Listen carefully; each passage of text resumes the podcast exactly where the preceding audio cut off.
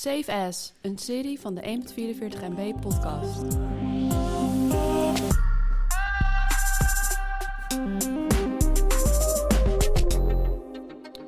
Daar zijn ze dan eindelijk. De hoogtepunten van 2020. Zijn er wel hoogtepunten in een jaar waarin iedereen bezig was met COVID? Vraagteken. Wij hebben ze gevonden en we denken dat jij er blij van kunt worden. Dus hier, Matthijs, komt de enige echte top 5. Nummer 5. Top 5. Eh, ik heb op nummer 5 staan: financieel slimmer worden. Dit is het jaar dat ik heb geleerd dat als je gaat, dat als je gaat eh, beleggen, dat dat meer geld oplevert dan dat je erin stopt.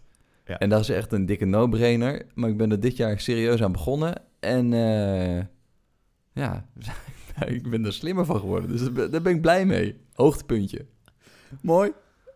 Wat, heb- wat heb jij op 5? Ik heb de zonnige zomer van 2020. Ja, die was lekker. Hij was zo lekker. En eh, ik, eh, hoe, langer, eh, hoe langer die ook duurde, hoe meer ik ook dacht... welke idioot wilde in godsnaam nu op vakantie? Ga Ja. gewoon lekker naar buiten. Het is prachtig weer. Ja. Ga, ga fietsen, ga zwemmen. Wij hebben hier gezwommen in het kanaal.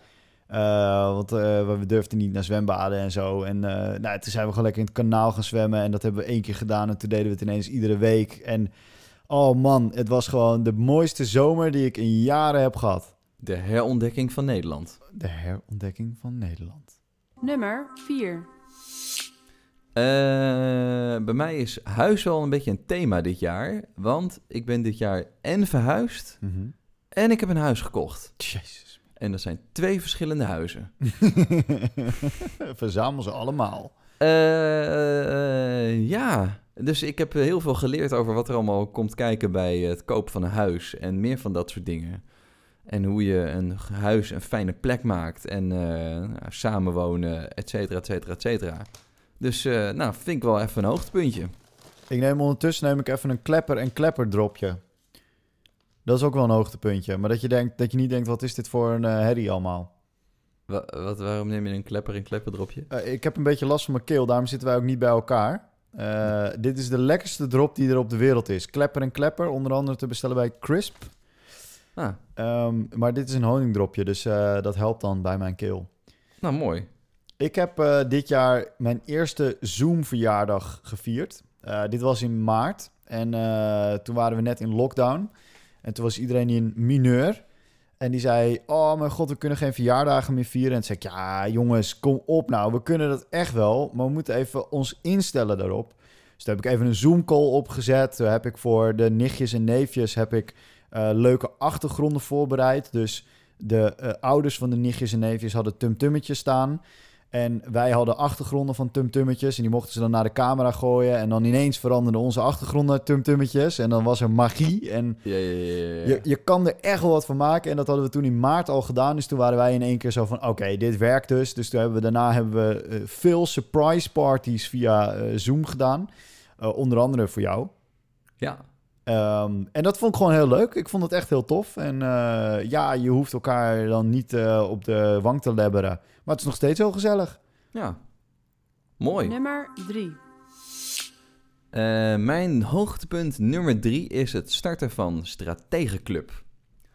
Eh, ik heb wel een beetje de visie dat eh, eh, eh, hoe langer je ergens werkt, hoe meer eh, je bureauomgeving een soort van echokamer wordt, waarin iedereen allemaal hetzelfde zegt. En dat is eh, hartstikke goed, eh, maar tegelijkertijd eh, remt dat wel een beetje je ontwikkeling, want je hebt gewoon verse impulsen en verse informatie en verse prikkels nodig. Dus toen dacht ik, laten we gewoon met een paar strategen bij elkaar komen, hapje eten en praten over het vak en daar slimmer van worden. Met een Slack back channel als, als ja, continuering, zeg maar.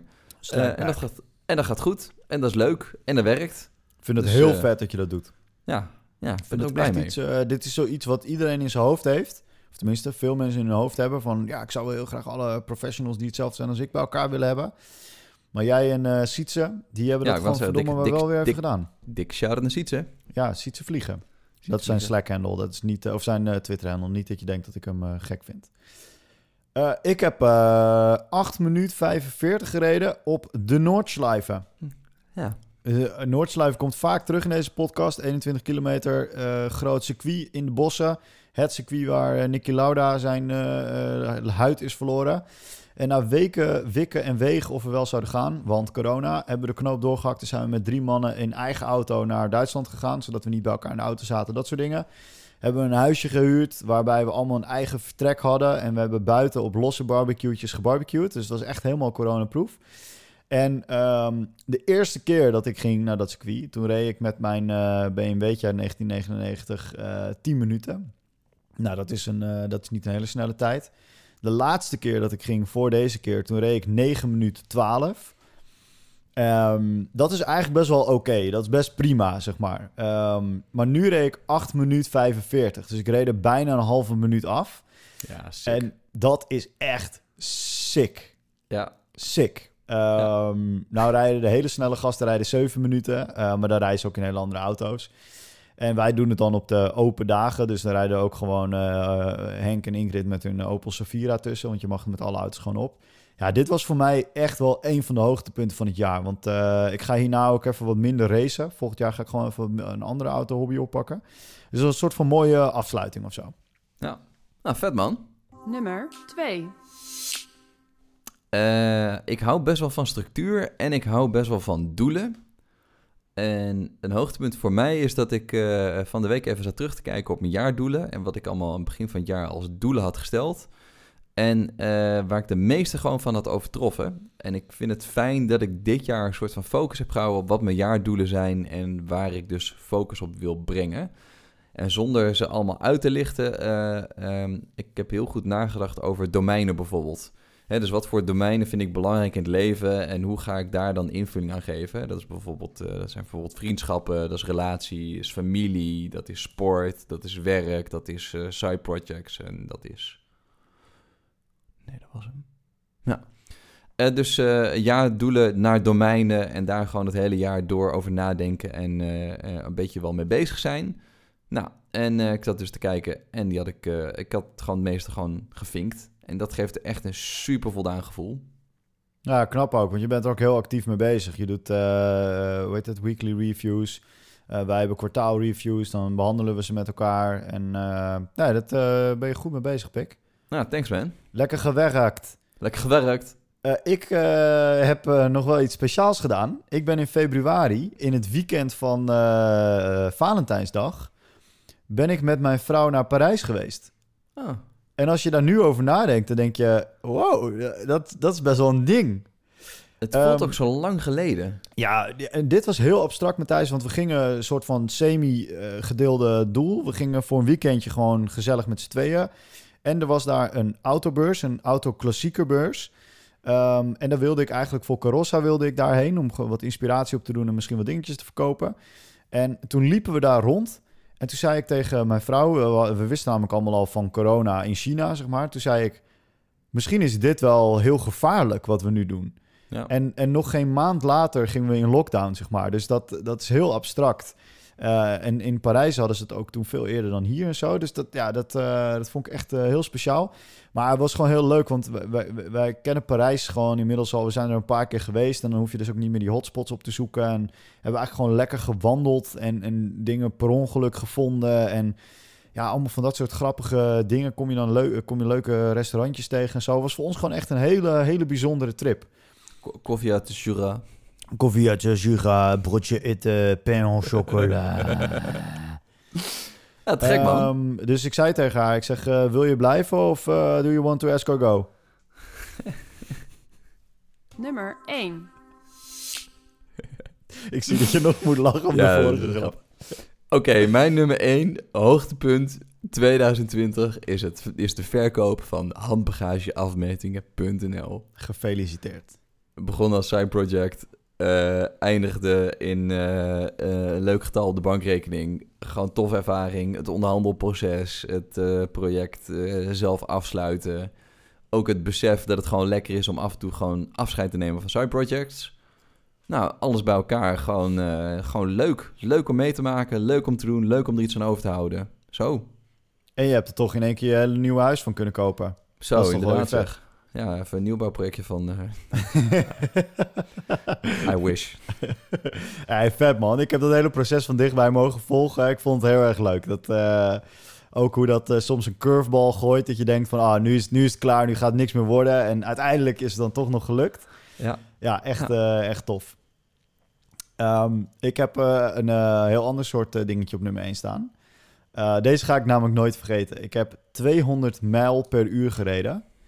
Dat is omgerekend 321,8 kilometer per uur. Zat je toen eh, in een trein? Nee, ik zat in een auto. En eh, ik had ooit al een keer 300 kilometer per uur gere- gereden. Ehm, maar 200 mijl per uur, dus 321, dat had ik toen nog niet gehaald. En eh, dat is ook, ja, het is gewoon heel abstract. Want op die snelheid heb je echt gigantische stukken nodig. Dat haal je ook niet op een circuit. Want daar zijn de rechte stukken tekort voor, voor die snelheid. En eh, ik reed eh, met mijn vrouw eh, in Duitsland. Want wij gingen voor Carossa kijken of we al trips konden organiseren ergens in juni. En dat hebben we uiteindelijk niet gedaan.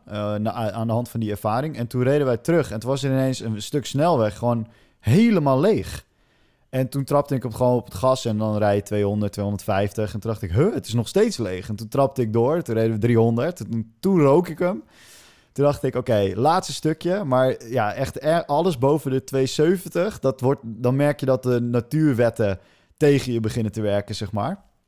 En eh, ja, op een gegeven moment, eh, toen haalden we hem op de snelheidsteller van de auto. En eh, nog geen paar seconden later ook op de GPS. Want ja, ze liegen allemaal, die Italiaanse auto's, zeg maar. Ja, dus ik heb het gehaald. Nu heb ik de 200 mijl per uur gehaald. Dat vond ik echt super vet. Maar je zat niet in een Clio, denk ik. Ik zat inderdaad niet in een Clio, eh, Matthijs. Dat, eh, dit, hier heb je wel een ander soort eh, auto voor nodig. Maar ja, daar heb ik me wel mijn bucketlist mee kunnen afstrepen. Maar, maar mag dit? Ja, in Duitsland heb je een stuk onbeperkte snelheid. En eh, daar mag je zo hard rijden als dat je wil. Ehm, nou rij ik daar zelf, als ik op onbe- eh, onbeperkte stukken rij, rij ik vaak niet harder dan 160, 180, zeg maar een beetje die snelheid. Hmm. Eh, omdat je, je zo hard rijden betekent ook dat je zo hard moet kunnen stoppen. Ja. Ehm, dus dit was ook een gigantische toevalstreffer. Want we hadden een stuk waar we heel ver... Ik denk dat we wel drie, vier kilometer vooruit konden zien of er iemand reed. En ik zou dit gewoon never nooit doen als er, als er iemand rijdt. En eh er reed gewoon helemaal niemand. En eh, toen kon het. En de grap is dat we, we hadden dat gehaald en toen liet ik hem uitlopen. En toen zijn we naar Nederland gereden. En, en daarna kwamen we ook alleen maar verkeer tegen. En kon je niet harder dan 150 rijden. En dan kwamen weer wegwerkzaamheden en dat soort dingen. Dus ja, ja, ja, ja. en Volgens mij was dit alle stars aligned en eh, heb ik hem daarom kunnen halen. Mooi man. Ja. Vet hoogtepunt. Ja, volgens mij wel. Save As, een serie van de 1.44 MB podcast.